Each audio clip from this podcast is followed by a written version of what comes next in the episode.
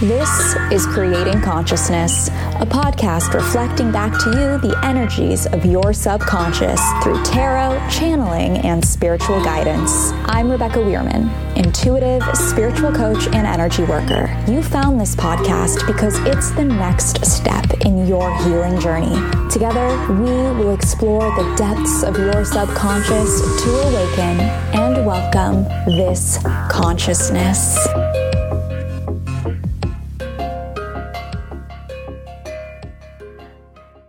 There, conscious creators. It's Rebecca, and welcome to another episode of Creating Consciousness. What a journey we've been on so far, and quite frankly, I'm loving it. These channeled messages really help keep me in line and in flow with my development as a spiritual being, having a human experience for, oh my god, I don't even know, my, my millionth incarnation. How has this experience been for you? I want to know in chats. Send me a text at 480 955 2880 and let's chat and geek out about your journey. Don't be shy. The energy surrounding today's card really wants you to defy all odds and be authentically seen. And I'm here to see you. Anyway, Earlier this month, we embraced the energy of the Strength card, and one of the key takeaways from that energy was to really pick your battles because sometimes the inner quiet strength speaks louder than the roar of the lion.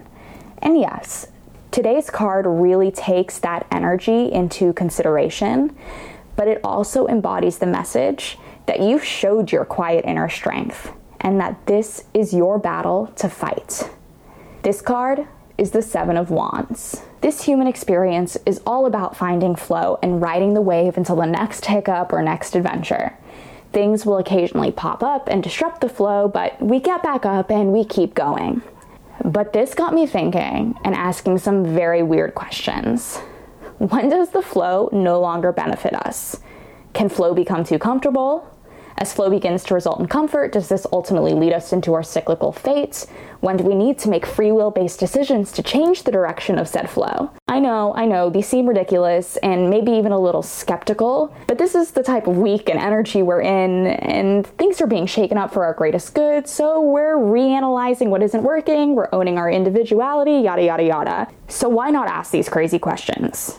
Why not disrupt the flow in order to learn? Everyone is different. But I've paid attention to when I've learned the hardest lessons and every time the flow was disrupted. I made a free will based decision, trusted, dove into the fire, and it either worked out and I learned something, or it didn't work out and I still learned something. But it required me to stand up and take action. The more I dive deeper into this, this is not your traditional Seven of Wands meaning. But this information was coming through so fast that it was almost like word vomit today. Thank you, Spirit. Wow. okay, reeling myself back in here. You've put up with a lot. You just put up with me ranting. Today, don't take shit from anyone. Own your bad bitch energy. But also remember to honor your highest self. Still treat others with respect and compassion. But this doesn't mean you can't stick up for yourself.